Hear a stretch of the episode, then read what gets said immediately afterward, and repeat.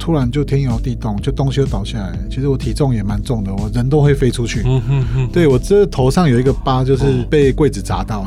当时我我我我开窗户，我小时候看有没有什么灾情啊，就先把妈妈背到楼下，我再上去拿一些简单的药用，因为她要要有氧气，所以我要去拿那个预备的电瓶，然后那些要拿下来。我在上去的时候，我就到顶楼那边看，我想说奇怪，那个房子怎么是斜的？嗯哼。后来我的赖。就开始很多人传过来说房子倒了这样，那其实那个时候自己的哥哥有遇到，他当市长，其实我那时候就赶快跟他讲，他说有收到，他就冲到现场，然后在知道状况之后就开始在救人，然后抢救这样。其实呃，以上就是我看到的。轻松讲正事。花莲县大约三十三万人哦，其中花莲市就占了快三分之一，有十万多人。因此呢，花莲市就是选举的兵家必争之地。今天我们就邀请到了国民党花莲市长参选人魏家燕来到节目当中，跟我们来分享他的政见。欢迎魏家燕，家燕你好，是。泽哥你好，听众朋友大家好，也是早安、午安、晚安都有。是，家燕过去哦，就曾经担任过两届的花莲市民代表，同时也是现任的议员，所以呢，这个民意基础、基层的实力不容小觑哦。过去累积了十多年的公职经历，是什么样的原因让你决定这一次来挑战花莲市长的职位呢？其实我自己担任了三届的，呃，应该统称算民意代表嘛，是就是从两届的市民代表，一届的县议员。其实我自己认为，呃，应该时间也差不多了，因为毕竟从政了也十多年，那目前慢慢的累积了很多，也看了不同的事情，那自己的。想法慢慢的就是想说为花莲市来做事啊，到了四十岁了，其实要好好的来奉献自己。那因为以前年轻的时候当民意代表，可能就是热心服务，很多的基层的事情就是一步一脚印去走出来。那这次变成说要挑战市长，就是一个。像规划城市一样来进行这样，嗯哼哼，因为家燕，你你说你快四十了，其实还是非常年轻的。过去的这三任的民意代表的资历啊，我想很多人一定会质疑你，就是年轻人嘛，你就是年轻人啊。其实我觉得让一座城市年轻也不是坏事，因为有很多新的想法。在我小时候，我们有一位市长，他叫陈清水。在我印象很深刻，是他当市长的时候才二十八岁。嗯哼，民国七十几年的时候就能够接受那么年轻的一个市长。这阵子在不管在扫街还是在拜票或者参加活动，都还是有人说：“哎，你跟你另外一位竞争的总共有四位，那其实我们这次是党内还有另外一位，那年。”年纪将近七十岁啦，将近七十岁。那其实我们花莲市是算是观光的城市，要怎么样持续的让花莲市持续保持下年轻，嗯，这样一个很美丽的一个城市啊？那其实我我觉得要以年轻人的思维跟角度去，嗯，去想去做这样。对，嗯哼哼，把这个年轻人的想法带入到城市，很多人会觉得东部会不会偏落后啊？但其实很多年轻人都非常喜欢去花莲。是，那要从年轻人的角度来思考，怎么样把花莲做好？年轻人的想法就非常非常的重要啊。在花花莲，很多人说，哎、欸，其实花莲是一个算是还蛮进步跟就蛮年轻的一个城市啦。那可能就跟北部比较有接轨的关系。是，我觉得思维不同所产生出来的这个样子就会不同啊。没错，没错。嗯哼，在过去你从政的这十二年的时间呢、啊，有没有让你觉得很难忘的一些服务经验？蛮多的啦。因为大家都知道我，我其实对流浪猫狗蛮关注的啦。我从当代表就开始，包括在咨询啊，在身体力行，其实我自己也养了很多流浪的。我们知道，常常有很多犬猫在呃路上可能就被路杀了，可能被车子压死这样。那其实很多的民众会私讯给我，他拍给我说。家燕哪里有那个就是被车撞死的，叫你去清，对，就请我去清。他们他们是说看看能不能请清洁队去啦。那我是跟他讲说凌晨 或者是这么早，呃，或者是说已经下班时间，我还是自己去啦。嗯、因为以前我自己有做过。葬仪的工作，所以我就不、嗯、比较不怕啦。那当然就是先把一些不管是犬啊还是猫啊，我们就把它就地掩埋嘛。看旁边有，我就带一个铲子去，然后我会把遗体先拉到旁边，然后简单的用双手跟他说一下，我来帮你埋埋一下，因为真的也不好意思，人类这样 就是开车可能比较快，然后撞到你人可能也无心啊，那我就来帮你处理一下，就是帮你埋起来这样的。这个好几件呢，好多件，好几件，好几件。我没想到议员也要做这样的事情。哎，对对对，还有好几件，因为可能我我们那边民众其实他也找不到了，他能求助的大概就是民意代表。你你打给任何的单位，其实他们。可能会觉得，哎，这可能好像他们不是他们的服务范围，但他们透过民意代表，能够希望能够帮他们解决这件事情。因为其实其实小动物在那边那个，不管是它的身体被碾过去，都不是很好看呐。那那这是蛮好玩的一件事情啊！而且我自己一直都有在做，包括在市中心有小猫被碾过，我也是这样。就是其实那时候很热嘛，它粘在上面，我也是。把它捡起来，这样。也有民众澄清说，猫在大楼怎么办？这样。哦，这个这个这个真的蛮蛮蛮蛮棘手的。其实它在大楼的，它可能是在那个阳台旁边的，可能连接的那个柱子那边。嗯。那其实我就是跟他讲说，你这个 可能要找，因为消防员对消防员太高，消防员都太高，他找你啊？哎，对，就是云云车可能太高，就是可能没有办法了。那可能。对，那后来还是有救下来了。后来就是，好像他们用梯子，就让他自己爬上来了。是，他自己就会爬上来了。那其实这也是蛮难得的一个经验啊。我觉得这些花莲市民也是很可爱，然后碰到这些状况的时候，但是他们第一个就联想到你，表示你对于这些就是犬猫的关心啊，然后你对于生活的小事，大家都第一个就会想到你了。我其实就是这样，如果能。帮忙处理，我们就尽量帮忙处理，我们尽可能的完成民众的所托啦。包括以前，其实我除了收留那个流浪的犬猫，其实我之前还有收留乌龟啊，就是他们在路上有这些乌龟。其实我发现，我后来自己也有去研究，也蛮好玩的啦。我曾经也捡过穿山甲，哎、欸，那穿山甲是在路边，然后其实也离我们的城市没有很远，但山脚下啦。但是我就后来。哎、欸，就是把它抓到动动植物防疫所里面去给他们，然后那个所长就莫名其妙的说：“哎、欸，代表你这是去哪里捡到？怎么会捡到穿山甲？”我说我在路边，然后我以为想说奇怪，怎么有一颗球这样？嗯，就看一下不对，这好像穿山甲，我也怕它被人家压到，然后什么就把它带到动植物防疫所。那好多年前了，那包括刚刚讲到的乌龟也很好玩，其实。乌龟，我后来才了解到，其实乌龟对生态的重要性啊。那其实我们有很多保育的龟，然后也是在路上被路杀。之前还有咨询过，就是希望地方政府啊，我们看看能不能设立一些保育区，嗯，然后让台湾有有一种乌龟叫食蛇龟，然后二零一零到二零一。八这段期间，很多走私的食蛇龟的案件都是从东部宜花东这个地方，然后抓到大陆去卖。是早些年可能是食用，嗯，药用哦，这几年是变成宠物了。那个时候走私，哇，那个都是。成成千上万的龟啊，都先到金门，然后再走私过去。所以找到你根本就是救赎他们。哎、欸，其实我自己 他们故意在对对，你可以看到的地方找你。我喜欢养一些小宠物，那就是看看呐，就是收了蛮多流浪狗啊，那流浪猫啊，那猫会比较麻烦，那狗就比较简单啦。嗯，就是猫。那乌龟啊，乌龟现在就是我我基本上受伤了。把它医好之后，就送到动植物防疫所，再他请他们去野放，这样，对啊，还蛮好玩的啦，好有爱心的，对，很多的事情，包括有外地的民众拜托我说，他妈妈在家里都没有接电话，嗯哼，嘿，然后叫我去敲门，你知道吗？说发生什么事情，他也不知道，他也不敢打派出所。他就跟里长的工作。对对对，他有跟我有有一些认识啦，就是脸书上我们有一些好友关系，他就密我说，那你可不可以去帮我看看我妈妈是不是晕倒了，还是怎么样？因为情况也很危急，这样是啊。我也是第一时间，我跟他讲说，你最好还是跟里长跟派出所说。对对，我说去去看，就是手机没有带到啦。嗯嗯嗯，哎呀，在旁边聊天啊，好险，因为妈妈有可能有一些病症啊，那他也是担心妈妈了。对对对，跟妈妈在隔壁聊天呐，他 就。打这样可能也聊聊蛮开心的这样啦，那其实、嗯、其实我我们可以尽量帮民众注意一些小事情，我们就尽量来做这样。真的什么事情都找你了，这样子，有有 你这个管很多哎、欸，把大家当朋友啦。那我们有时候就会。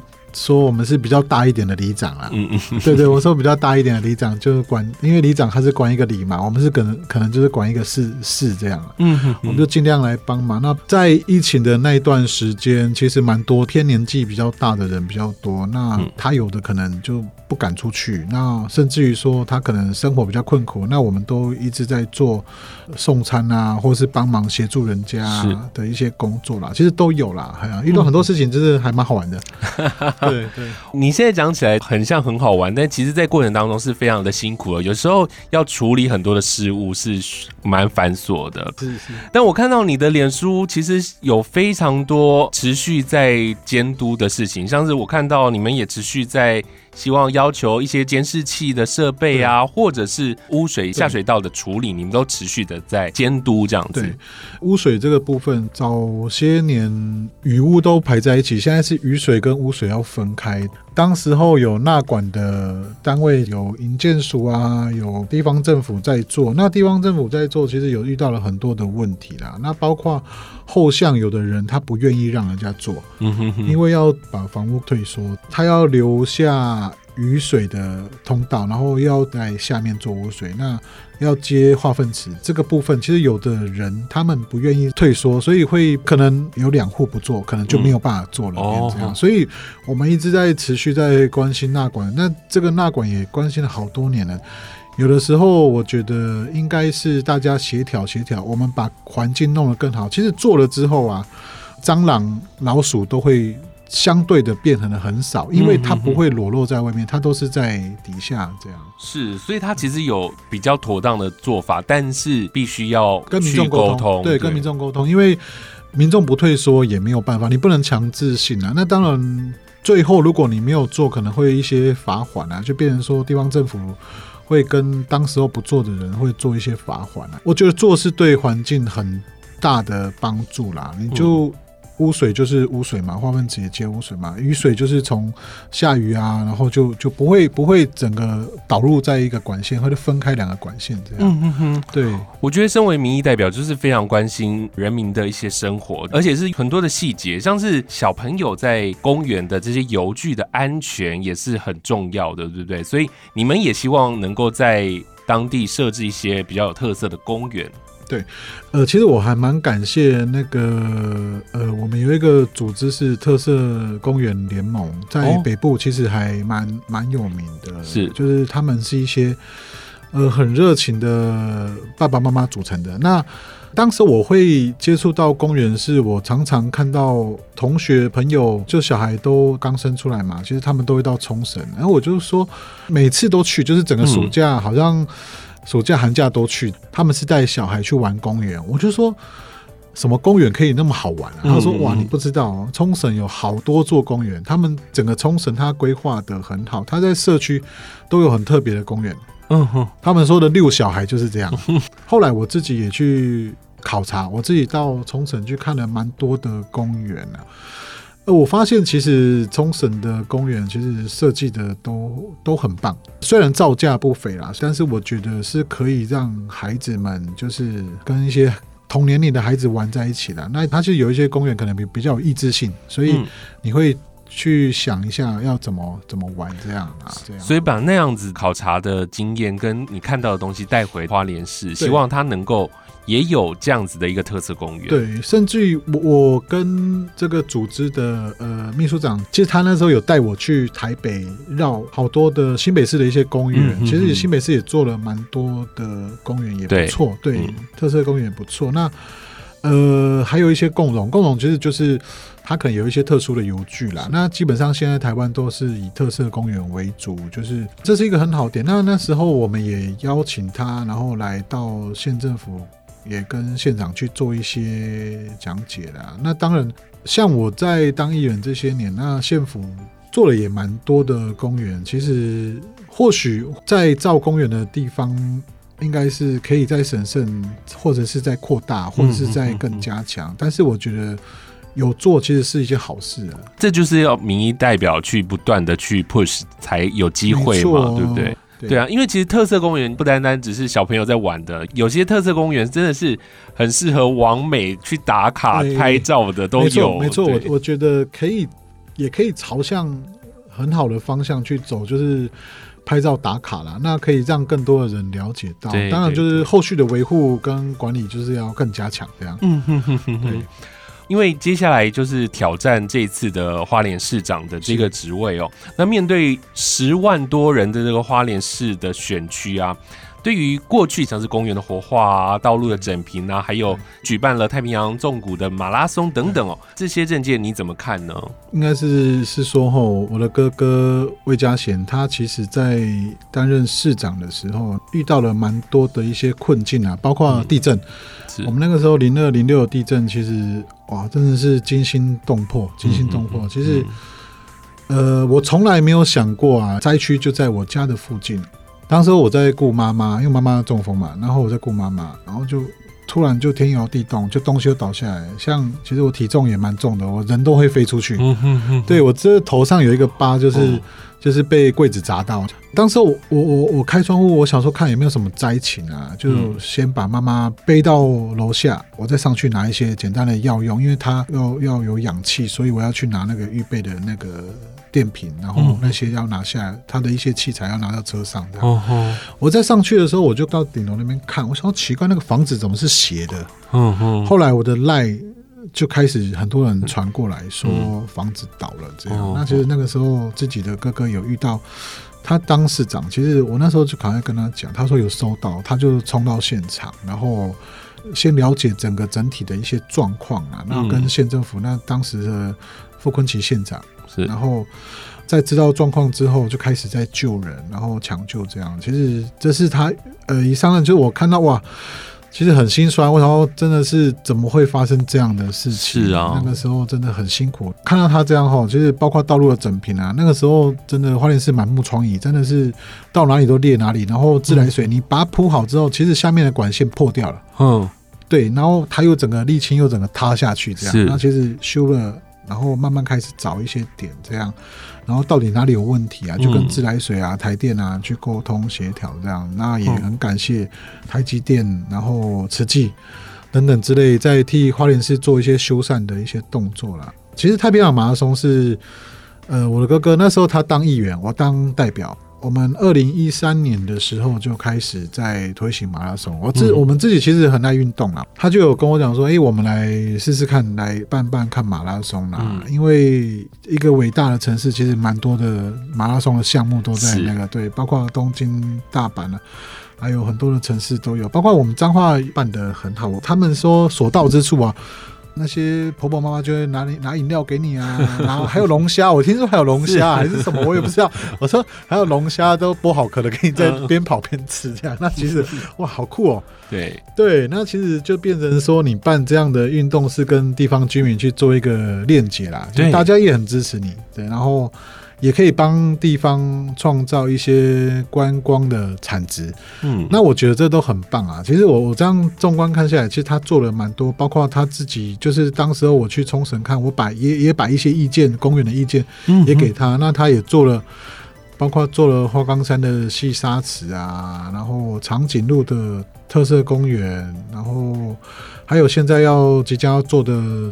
那个猫头鹰公园，还有猫头鹰公园里面有一些拉缆绳的一些小型的公园，其实他做的都还蛮多的。就我这样，我是给自己的哥哥非常好的肯定啦。对，嗯、对，就是其实他很认真做事啦。那民众在第二届的时候也给他很大的肯定啊。他几乎是拿了三万八千多票，其实是历届史上其实很少有的一个蛮。蛮高的一个票数啊，是这样，对你来讲有一些压力，然后他要延续他的政绩，对不对？是，他做了那么多，其实我一定要做的比他更好。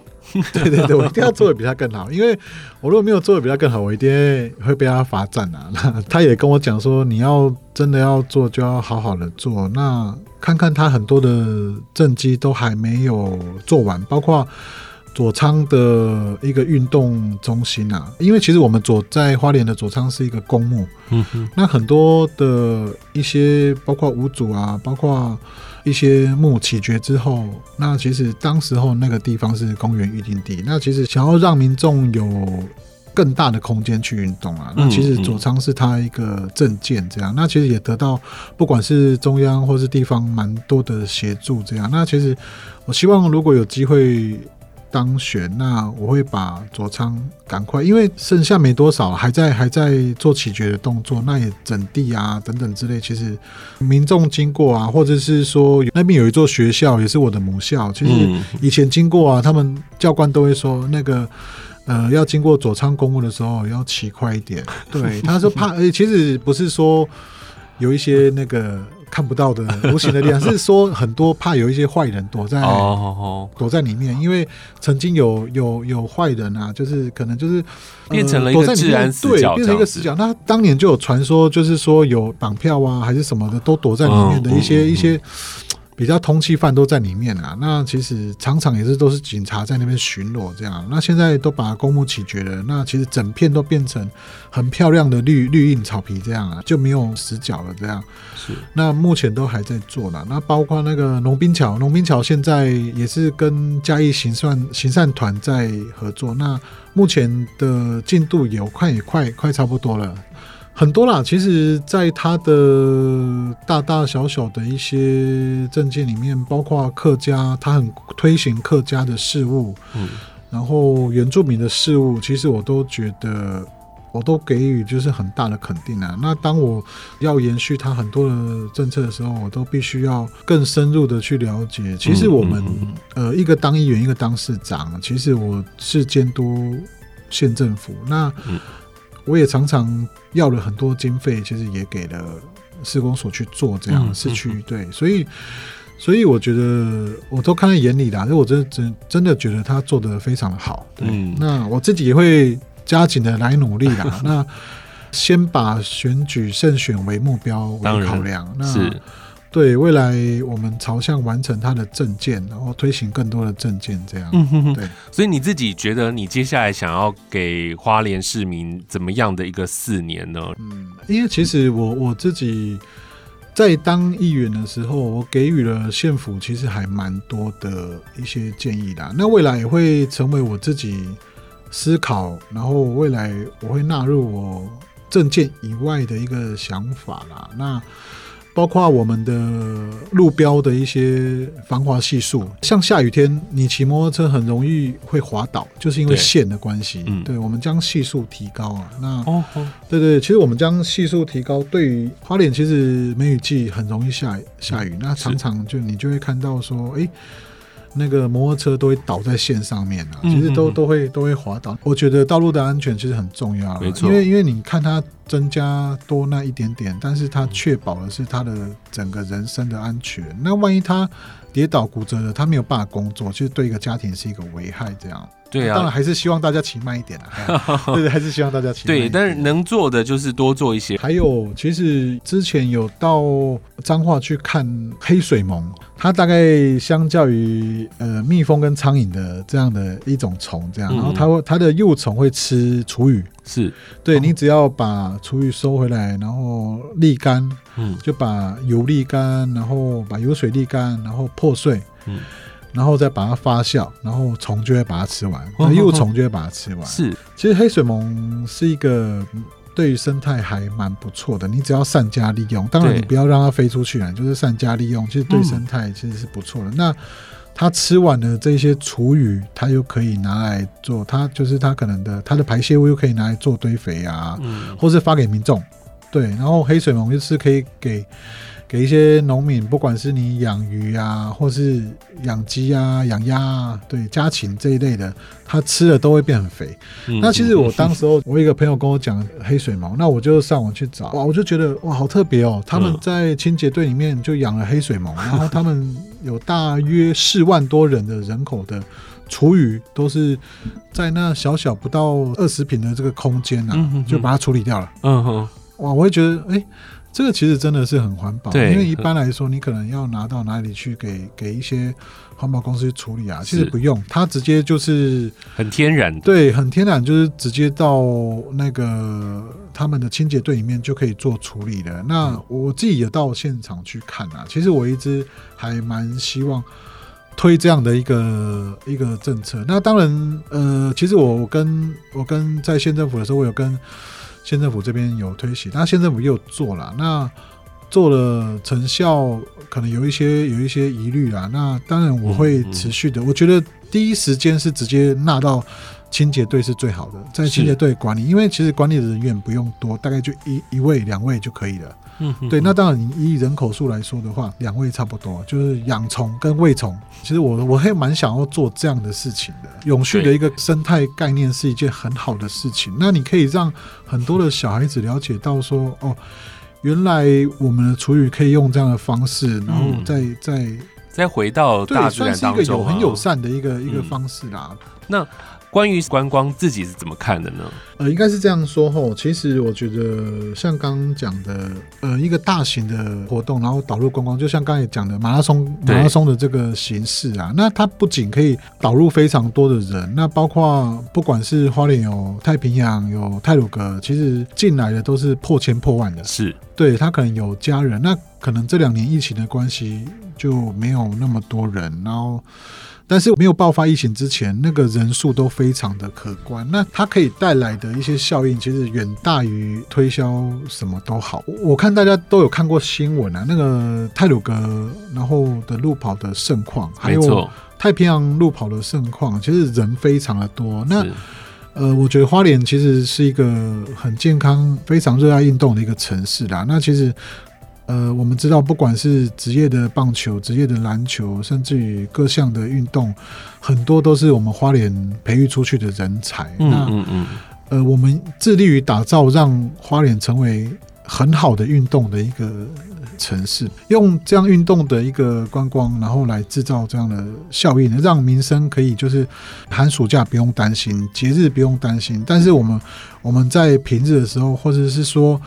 人潮没那么多的时候，我们我们其实可以举办一些更有意义的活动啊。县府有做一件事情不错，就是我们全中运跟全民运其实带动了不少的人来嗯嗯嗯人来花莲啊。是对对对，我觉得一个观光的城市还是要透过一些活动行销的方式啦。嗯，我们花莲呢，嗯，除了好山好水，我们更有好活动来欢迎大家，应该是要这样。对，是是是。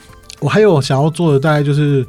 球场在当市民代表的时候，我一直在争取风雨球场。那其实自己的哥哥他也完成了这项梦想，因为他知道我非常爱打球。虽然，诶、欸，因为脚断了好几次啊，但是我还是很喜欢坐在球场上也看人家打球。虽然现在自己下去也没办法，就可能偷偷懒了陪练了，陪陪大家练球这样。那呃，我很感谢，其实感谢以前在代表会的同仁啊，包括。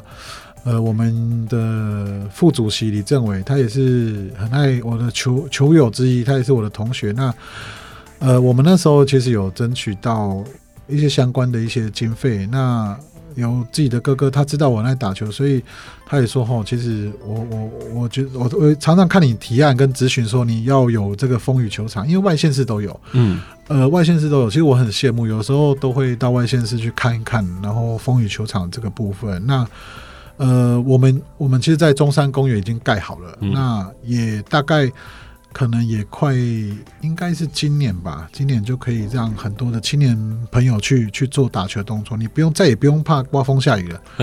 对，其实历经了这样十年啊，其实好不容易争取到，那其实我真的也很感谢我的哥哥，其实啊，争取了非常多的，因为地方的预算。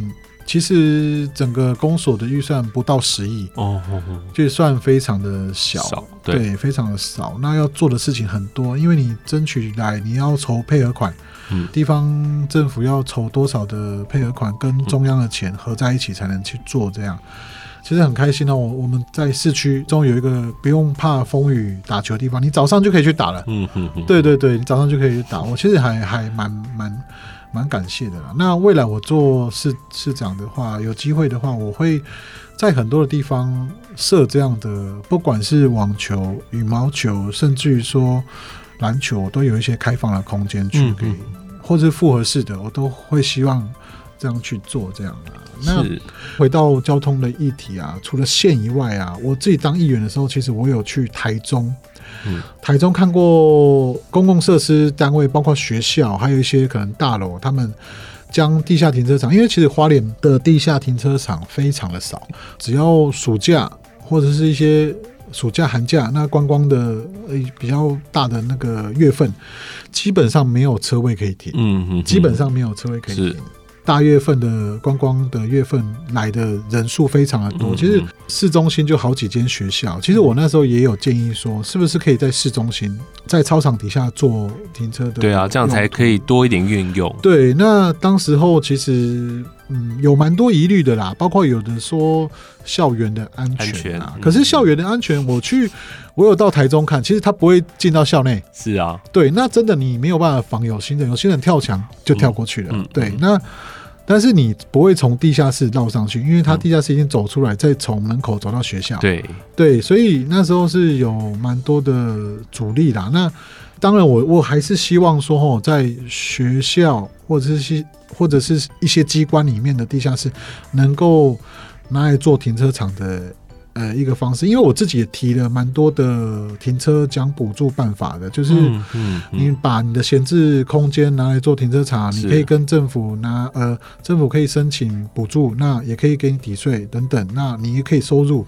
对我，我我我是希望说不要，因为你你如果没有拿去做停车的动作，你又杂草丛生，对你又要受到环保局啊、清洁队的检举啊，说你这个杂杂草丛生啊，有蛇啊等等之类，那。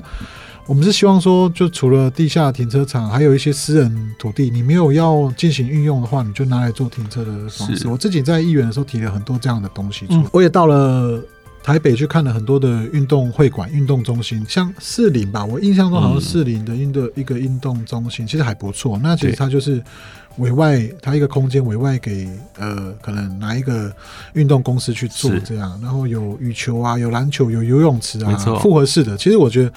这对民众都很好。那当然，花莲其实蛮多的，有一些蛮多运动的中心，但是我觉得多一点选择是不错的啦，尤其是公家的。嗯，嗯对，我觉得这个这一点其实是可以来实施的。OK，OK，最后我还是要请嘉燕跟你的。所有的选民，然后说你接下来四年希望带给他们什么样的一个未来呢？哎、欸，我自己在担任民意代表的时候，我其实很不喜欢说，呃，就是拜托别人，因为我们都是受人拜托嘛。那其实这次真的选战比较激烈，真的要拜托大家这样。那疫情的关系，其实呃，有的时候早上去扫街也也不一定会碰到人。大家其实对于疫情还是。会把自己关在家里比较多啦。那、嗯、呃，我还是要在这边也要拜托大家。那这次要参选花莲市长，那其实家燕一直以来都没有拜托过人啊。这次就让我拜托大家，这样真的，因为以前都是都是都是人家跟我陈情，或者是说呃尽量帮忙，然后尽量协助来尽量。帮别人把事情做好做圆满，这样。那这次真的要拜托我们所有的听众朋友。那佳燕这次参选花莲市长，那其实也做了那么多届的民意代表，历练经验都有了。我希望大家给我一次机会，我会把魏家贤市长没有做完的证件把它做完。会持续的迈进，让花莲保持更年轻的心。这次真的要拜托大家，十一月二十六号，花莲市长魏佳燕要拜托我们所有的听众朋友，真的拜托。是，其实今天大家听了节目之后，就会发现家燕其实过去有累积非常非常多民意的基础啊，然后还有他服务的热忱，都可以在今天我们聊天当中可以感受到。啊，今天非常谢谢家燕，谢谢哲哥，谢谢让我有这个机会跟我们听众朋友来打打招呼、聊聊天，谢谢大家，谢谢，谢谢。关心国民大小事，就听轻松讲正事。